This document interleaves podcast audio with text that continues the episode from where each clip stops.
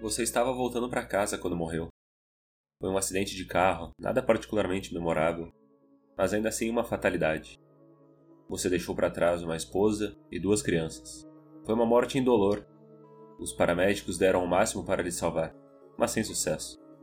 Seu corpo estava tão esborraçado que foi melhor assim, acredite. E foi então que você me conheceu. O que? O que aconteceu comigo? Você perguntou. Onde estou? Você morreu, eu disse, sendo direto. Não havia mais por que usar eufemismos. Havia um caminhão e ele estava derrapando?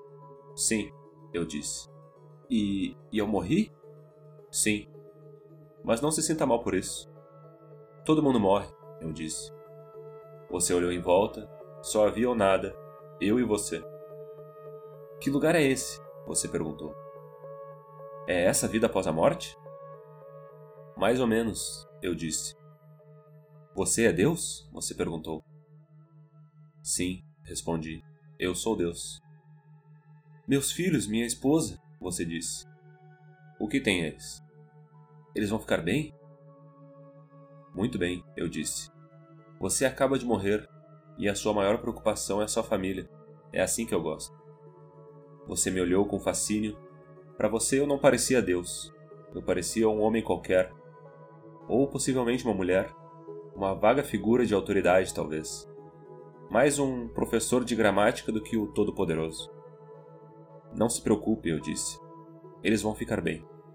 Seus filhos vão se lembrar de você como sendo perfeito em cada detalhe. Eles não tiveram tempo de desenvolver desprezo por você. Sua esposa vai chorar na superfície, mas secretamente sentirá alívio. Para ser justo, seu casamento estava em derrocada. Se é de algum consolo, ela vai sentir bastante remorso por estar aliviada. Ah, você disse. E o que acontece agora? Eu vou para o céu, ou o inferno, ou o quê? Nenhum dos dois, eu disse. Você vai reencarnar. Ah, você disse. Então os hindus estavam certos? Todas as religiões estão certas, à sua própria maneira, eu disse. Ande comigo. Você me acompanhou numa travessia pelo vazio. Aonde estamos indo? A nenhum lugar em especial, eu disse. Só é bom caminhar enquanto se conversa. Qual o sentido então? Você perguntou. Quando eu renascer, ou ser uma tábula rasa, não é? Um bebê e todas as minhas experiências e tudo que eu fiz nessa vida não vai ter importância? Não mesmo, eu disse. Você carregará toda a sabedoria e as experiências de todas suas vidas passadas. Você só não se lembra delas agora. Parei de andar e pus a mão em seu ombro. Sua alma é mais bela, magnífica e colossal do que você é capaz de imaginar. Uma mente humana só pode conter uma pequena fração de quem você é. É como enfiar o dedo em um copo d'água para ver se a água está quente ou fria. Você põe uma pequena parte de si no recipiente e, quando a remove, você ganhou todas as experiências que ele continha. Você esteve em um humano pelos últimos 48 anos. Então ainda não se alongou o bastante para sentir o resto de sua imensa consciência. Se ficássemos aqui tempo bastante, você começaria a se lembrar de tudo mas não há sentido em fazer isso nos intervalos entre cada vida. Quantas vezes eu já reencarnei então? Ah, muitas, muitas e muitas. Em um monte de vidas distintas, eu disse. Dessa vez, você será uma jovem camponesa na China de 540 a.C. Espera, o quê? Você gaguejou. Você está me mandando de volta no tempo? Bem, acho que tecnicamente sim tempo, na verdade, só existe no seu universo. De onde eu venho, as coisas são diferentes. De onde você veio? Você disse. Ah, claro. Eu expliquei. Eu venho de um lugar. de outro lugar. E lá há outros como eu. Eu sei que você quer saber como é lá, mas honestamente você não entenderia. Ah, você disse um pouco desapontado. Mas espera, se eu reencarno em outros tempos, eu posso ter interagido comigo mesmo em algum momento? Claro, acontece o tempo todo. E com ambas as vidas conscientes apenas de si mesmas. Você nem sabe o que está acontecendo. Então qual é o sentido de tudo isso? Sério? Eu perguntei. Sério que você está me perguntando o sentido da vida? Isso não é meio batido? Bom, é uma pergunta legítima, você insistiu. Eu lhe olhei nos olhos. O sentido da vida, a razão de eu ter feito esse universo inteiro, é para o seu amadurecimento. Você está falando da humanidade. Você quer que a gente amadureça? Não. Só você.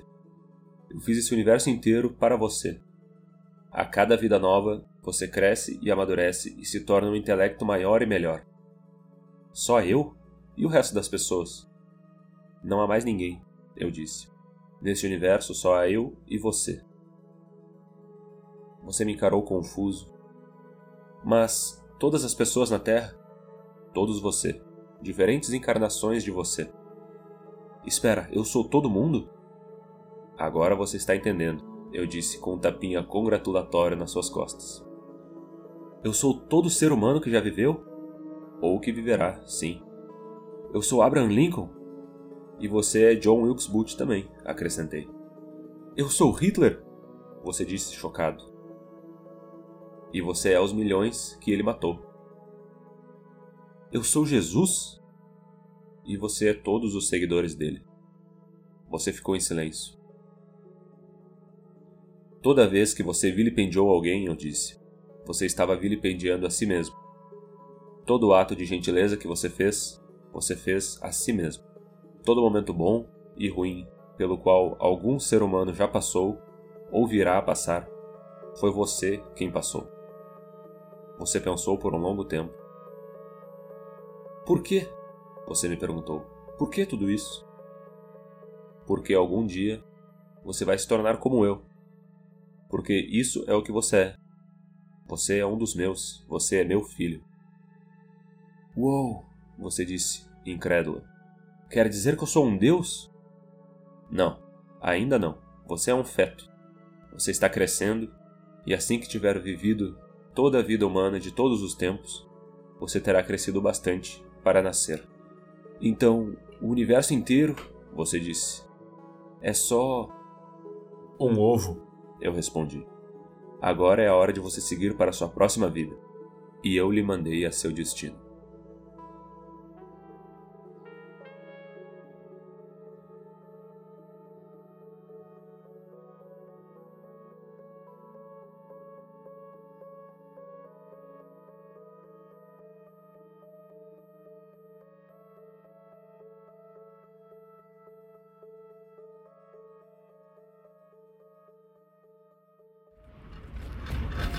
Olá, sejam muito bem-vindos a mais um episódio do podcast Farol Queimado.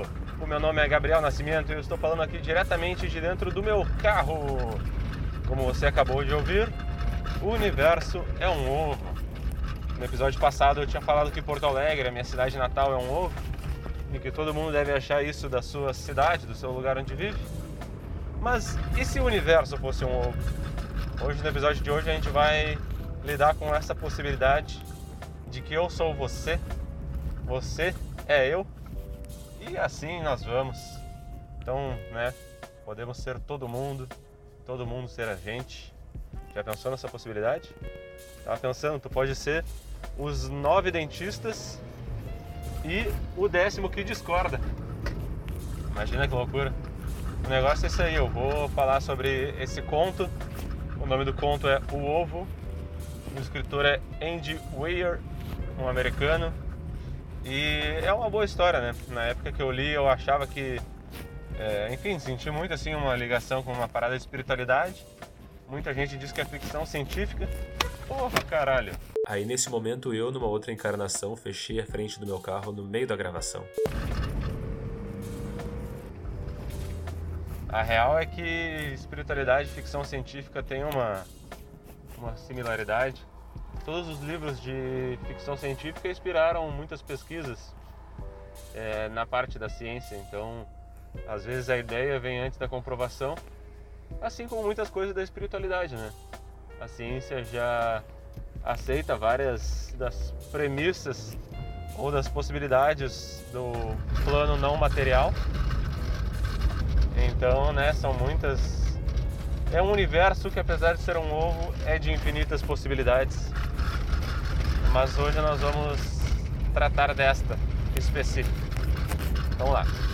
Antes de mais nada, eu quero dizer que nesse universo ovo, eu encontrei com as minhas outras vidas para fechar uma parceria muito foda pro Farol Queimado.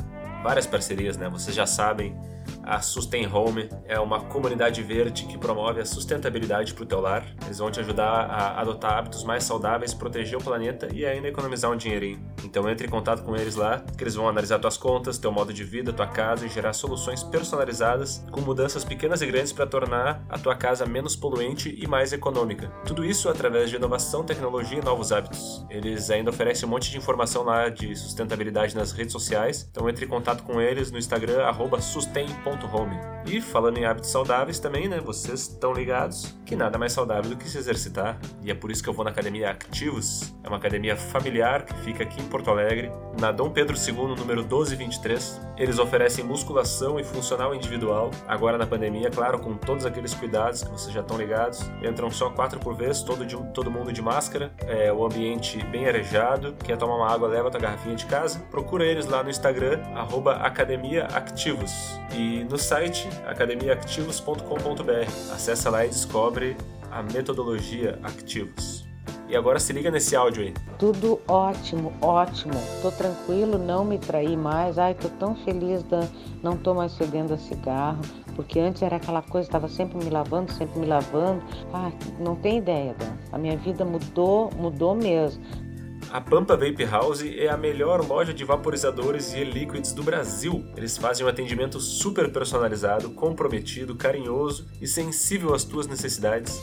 Chama eles lá no WhatsApp que o Léo, o cavaleiro do vapor, vai falar contigo com todo amor e carinho. É 51989266481 arroba Pampa House underline no Instagram e o site é pampavapehouse.com.br. E além de todos esses parceiros, tem uma parceria muito foda do pessoal do Podcasters Unidos, que é um grupo do qual eu faço parte, com vários podcasts do underground brasileiro, todos cheios de qualidade, muita informação, muito conteúdo massa mesmo. Procura lá no Instagram, arroba podcastersunidos ou hashtag podcastersunidos e vocês vão estar tá por dentro da parada toda aí.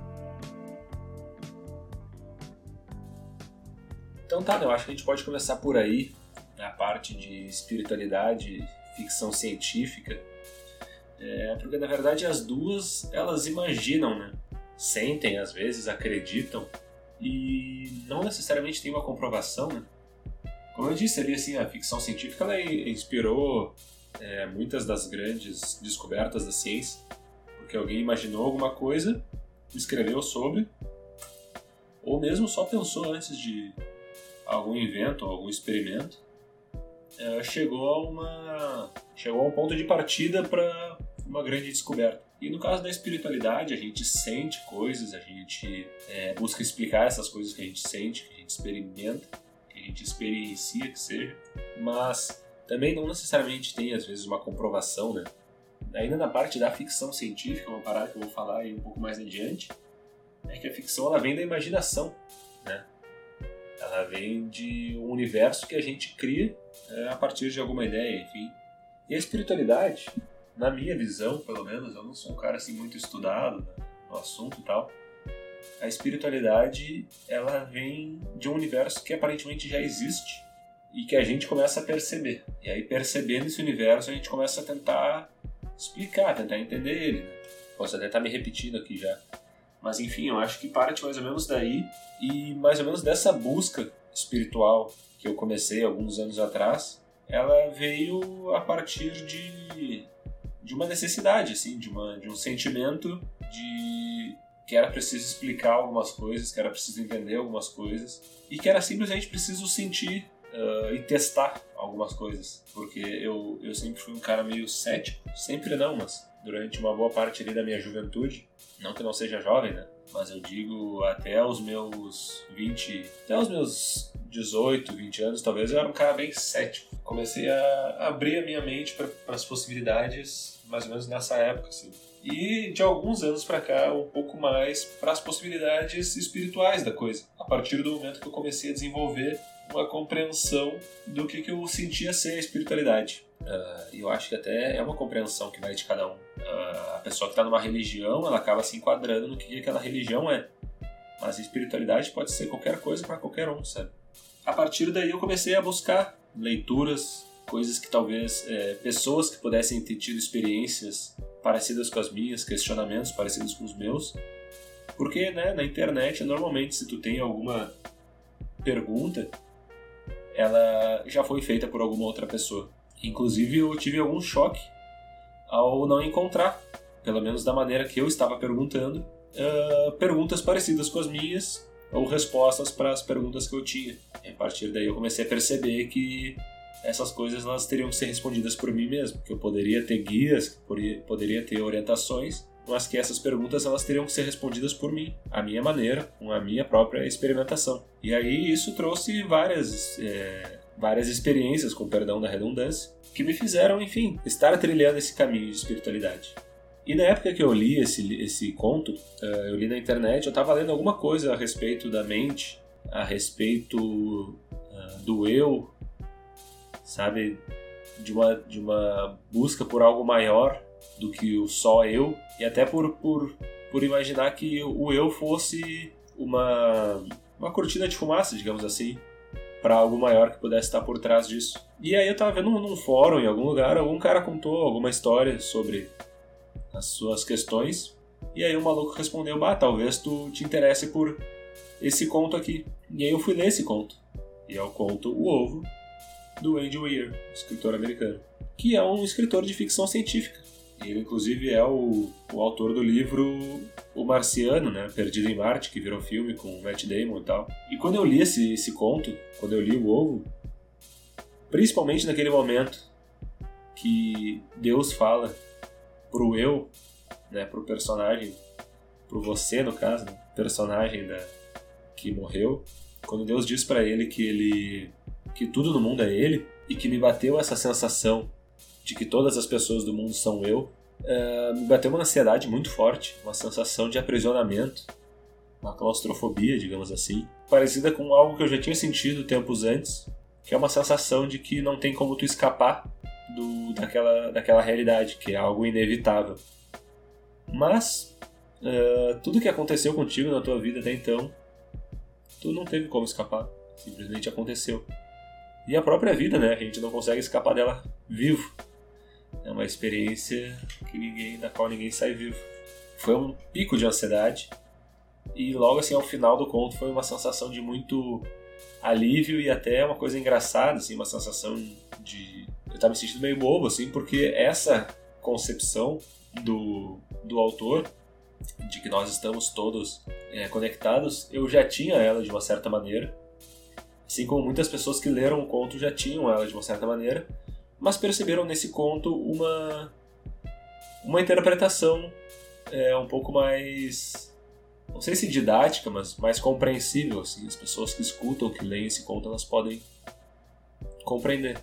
A minha ideia sempre foi mais ou menos essa, de que onde há oxigênio, há vida. Mas e fora do, do planeta Terra? Existem outras formas de vida, eu não tenho dúvida disso. Não tenho prova também, mas não tenho dúvida. Então, eu percebi que não era só oxigênio. Eu achava que a gente poderia compreender Deus como sendo o oxigênio, como sendo o elemento da vida.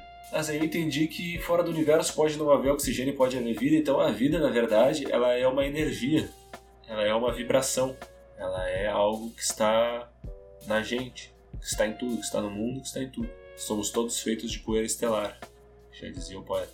Então essa sensação de que tudo é vida e de que todos somos a mesma coisa, eu já tinha e com o conto eu tive essa, digamos, personificação. Até vou falar um pouco mais adiante, porque na verdade o cara fala no conto que o cara foi posto ali para viver todas as vidas humanas. Então uma dessas vidas pode ser eu, outras podem ser vocês que estão aí nos ouvindo, e outras podem ser os nove entre cada dez dentistas e o décimo dentista também. Então é isso, sabe? Acaba sendo muito plausível para mim esse cenário ele é fácil de imaginar, não é tão fácil assim de conceber, mas ele é fácil de imaginar. Por exemplo, John Lennon, na música Imagine, ele fala coisas parecidas com isso. Eu acho que o Bob Marley, pode, pode não ser dele essa frase, mas talvez seja, que quando a sociedade, a humanidade inteira der as mãos, nenhum tiro mais será disparado. Uh, eu tenho uma ideia mais ou menos assim, que era meio que essa ideia que eu tinha em termos de do que o cara considera no conto amadurecimento. Ou melhor, ele não considera nada, ele só diz que esse mundo foi feito para você amadurecer. O amadurecimento da humanidade, eu acho que ele passa por uma compreensão de que sim, nós somos a mesma coisa, mas eu não acho que só a humanidade, sabe? Eu acho que é a vida. E aí, claro, faz sentido tu imaginar a humanidade porque a gente entende que o nosso o nosso espírito ele seria diferente, a nossa alma ela seria diferente da alma, sei lá, dos animais irracionais, como a gente gosta de dizer. Nós temos muitos animais aí sencientes, né? Então a gente por isso que eu gosto mais da ideia da, da vibração. Mas mesmo assim, eu acho que existe sim um caminho de evolução para nós. Não sei se necessariamente um propósito, não sei se o propósito é simplesmente nós darmos as mãos. A minha impressão é de que uma revolução cósmica da humanidade, a última revolução da humanidade é antes de atingir um estado superior, digamos assim, e ela se daria quando Exatamente, se não todas as pessoas dessem as mãos, ou enfim, como quero que se queira colocar essa expressão. Mas quando todas as pessoas ao mesmo tempo pensassem, eu não digo pensassem igual, porque isso também não é uma coisa que eu acho que seja é muito subjetivo e é, e é pouco produtivo. É, sei lá, não é pensar igual. Mas quando toda a humanidade atingisse individual e coletivamente um estado de elevação. Assim. Eu cheguei a imaginar um dia que se toda a humanidade tomasse uma ayahuasca da vida ao mesmo tempo, as vibrações seriam as mesmas e algo grande aconteceria. Pode ser verdade, né? Mas a gente nunca vai saber. E é muito doido isso, né? Essa parada da vibração, porque eu já tive muitas experiências de vibrações compartilhadas é, com pessoas próximas, até mesmo individualmente, assim, sentindo vibrações ao meu redor enquanto sozinho. E isso é uma coisa natural do ser humano.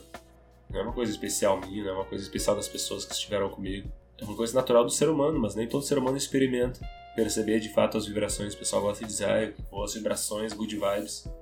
De pessoas que nunca.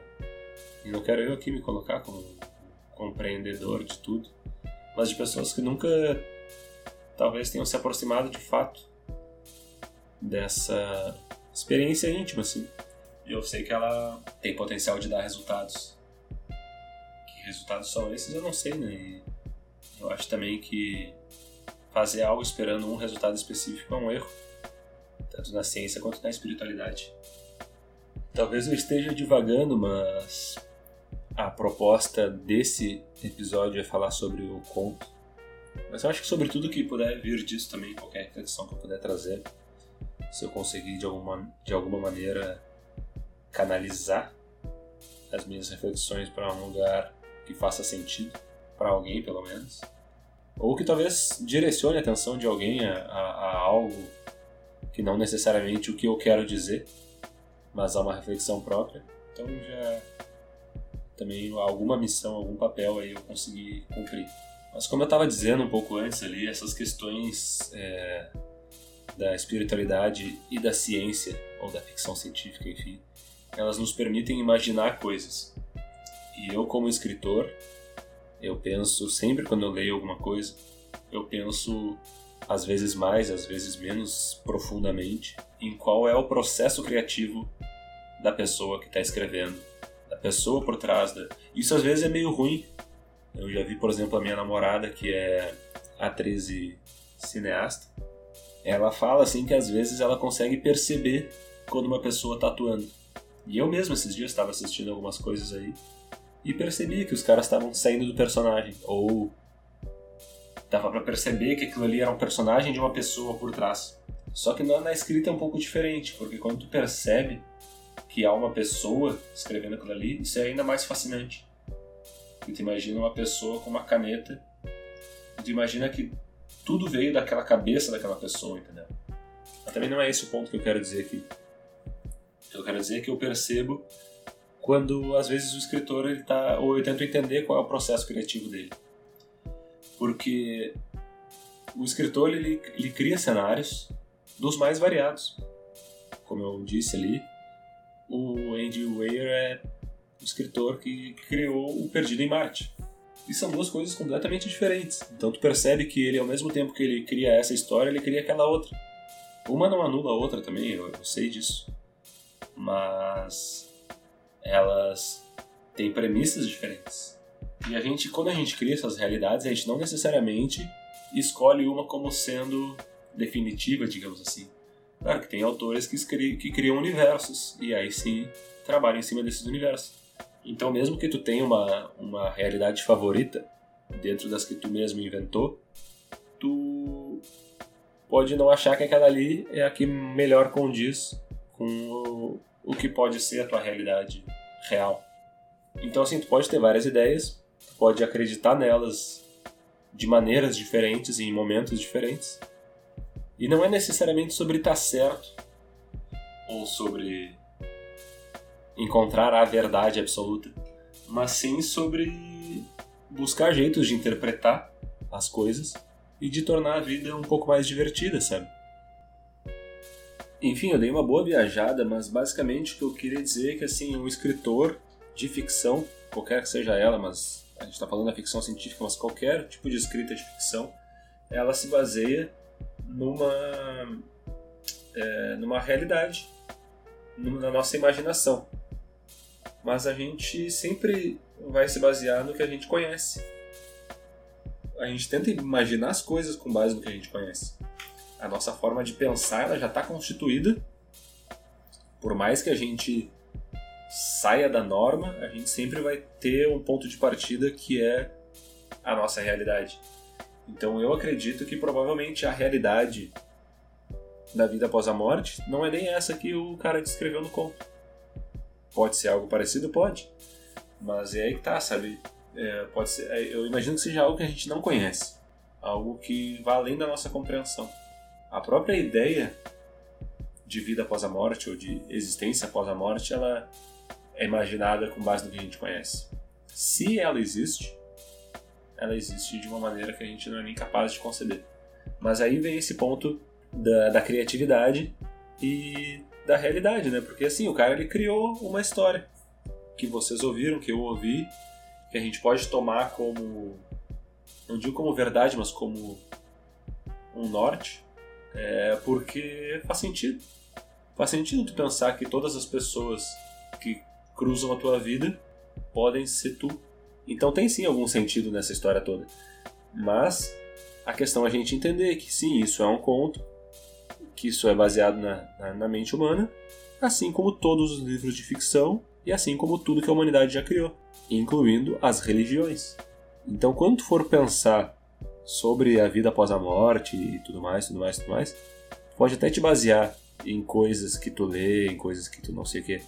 Mas tenta te basear muito mais, não digo só a vida após a morte, porque é, esse talvez seja o nosso último mistério né, a ser resolvido. Mas quando for tentar buscar explicações para as coisas, Tenta buscar para as coisas da espiritualidade, por favor, não, não me entendam mal. Tenta buscar essa resposta em ti também. Tenta te escutar. Tenta perceber os sinais que o teu corpo, que a tua mente, que o teu espírito estão te mandando, porque neles tu pode encontrar muito mais resposta do que às vezes em algo que uma outra pessoa experimentou. Eu posso te falar o que eu quiser, mas tu não vai acreditar tu nem deve acreditar em mim. Tu deve buscar tuas próprias experiências. Mas enfim, um tempo atrás eu estava conversando com meu pai sobre essas paradas de espírito, espiritualidade e tal. A gente estava falando sobre Dark. E eu não lembro em qual ponto específico ele, que é um espírita, me comentou que não poderia acontecer de duas pessoas existirem ao mesmo tempo, porque uh, tu não pode dividir uma alma em várias, com base na concepção da doutrina espírita mas isso partindo do pressuposto que esta seja a, a verdade, digamos assim. Pode ser que não, né? Mas no caso do conto, eu vi algumas pessoas dizendo que não faria sentido também. Mas eu acho que faz porque se tu for parar pra pensar na alma como sendo uma parte de Deus, uma parte do universo, então, tipo, sim, né? A gente é uma. O exemplo que o cara dá, a forma como o cara expressa aquilo ali, né? no exemplo do dedo no copo da água, é muito bonito coloca o teu dedo no copo d'água. Quando tu tira, tu adquiriu todas as informações que tu precisava, toda a experiência que tu precisava. Então isso é uma parte, é uma parte de algo experimentando alguma coisa. com algum propósito. Vai saber. Tem uma coisa que eu tava pensando aí que eu acho que. Sei lá como que isso se encaixa aí na história, mas acho que faz algum sentido. Que é muito mais fácil tu amar o próximo quando tu não conhece ele. A gente pensa que a gente quer o bem para a humanidade. Mas quando a gente tem um vizinho pau no cu, um presidente de merda, alguma coisa do tipo, fica difícil querer bem certas pessoas, né? Mas o certo seria isso, o certo seria querer bem. E aí a gente vê assim, eu tava vendo, por exemplo, o, o filme esse do Perdido em Marte. O cara tá perdido em Marte e o mundo inteiro se emociona querendo a volta dele. E eu me emocionei vendo o filme, pensando na. me colocando no lugar do cara e pensando que eu queria que ele pudesse voltar em segurança e tal. Mas teve um determinado momento do filme que eu pensei, cara, quem é esse cara, tá ligado? O livro ele não tá nos contando, o filme ele não tá nos contando. Quem é esse cara? Qual é a história dele? E se ele for um cara que bate na mulher, que chuta cachorro, que é preconceituoso, que, sei lá, só nega imposto, que é corrupto? O livro, ele só, o filme e a história, enfim, só contam uma parte da história do cara. Nos apresentam um recorte. E aí fica fácil, dentro daquela narrativa, tu torcer para aquele cara. Mas e quando tu já sabe quem é aquela pessoa? E tu ainda assim tem que a querer bem. Dizem que várias das passagens significativas de pessoas pela tua vida, elas realmente têm algum propósito. Então mesmo as pessoas que foram ruins para ti, mas que foram marcantes, que até hoje, agora, nesse momento que eu falo, pensa numa pessoa ruim. Tu pensou numa pessoa ruim na tua vida? Essa pessoa ela pode ter tido um propósito na tua vida.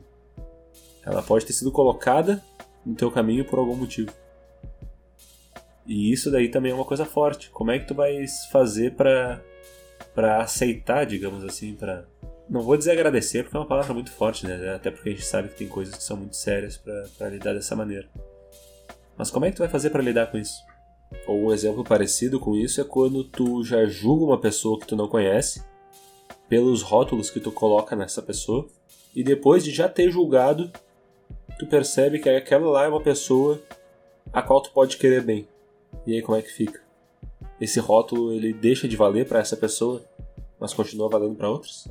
Então, é muito doido, né? A gente tem que estar tá sempre pensando nisso não sempre, sempre, mas volta e meia pensar sobre as coisas que a gente pensa. Para tentar deixar de vilipendiar a nós mesmos quando vilipendiamos ao próximo. Enfim, um dos problemas de não ter um roteiro é tu esquecer o que tu falou.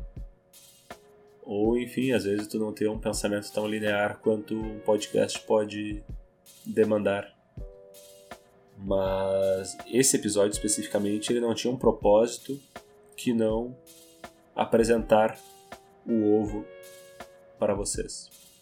Apresentar esse conto, apresentar essa ideia, porque no episódio passado, como eu comentei, eu estava pensando nisso e eu disse, bah, esse conto seria uma boa de trazer.